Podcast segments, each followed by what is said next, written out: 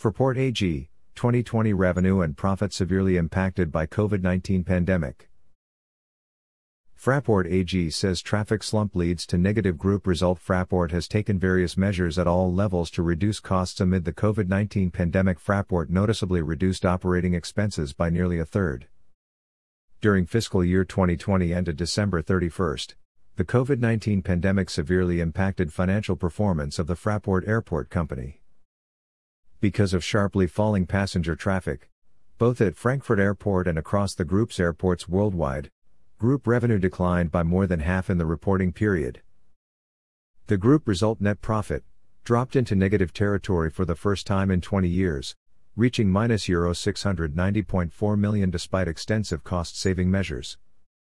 Fraport AG's executive board chairman, Dr. Stefan Schulte, said, "We are looking back on an extremely challenging year 2020. Unlike almost any other industry, aviation has been hit hard by the COVID 19 pandemic. Nevertheless, we are now seeing the light at the end of the tunnel.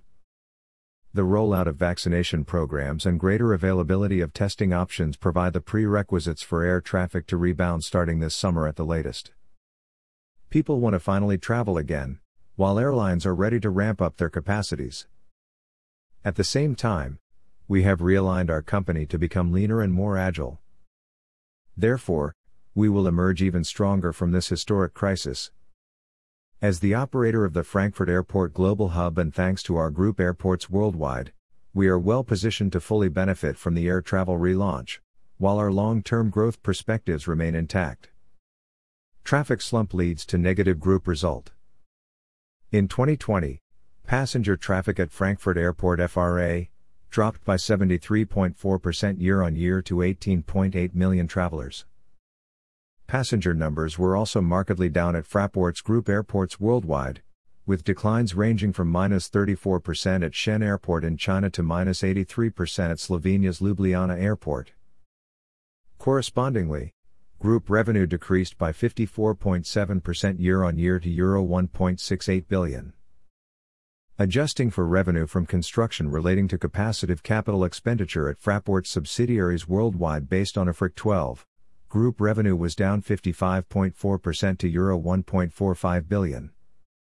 In response, Fraport noticeably reduced operating expenses comprising cost of materials, personnel expenses and other operating expenses, by nearly a third, after adjusting for the additional expenses for personnel reduction measures.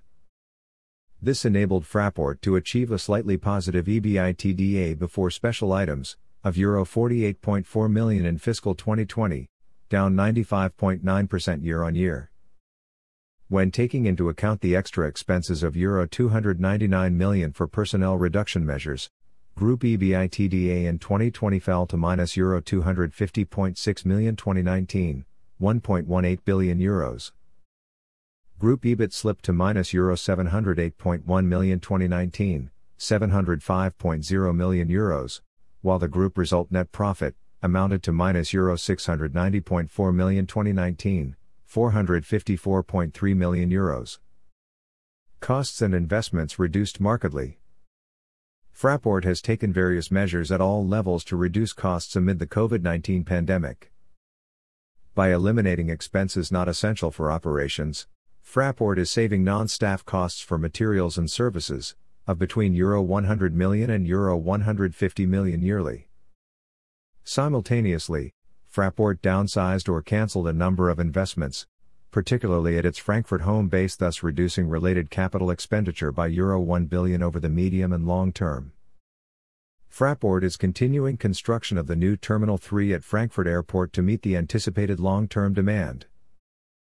However, the time frame for building the new terminal has been extended.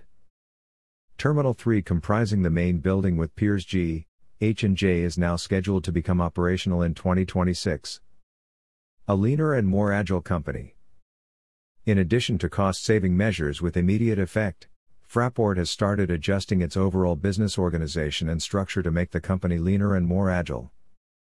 This realignment comprises some 300 measures aimed at streamlining processes, bundling functions and creating a leaner and more flexible corporate structure.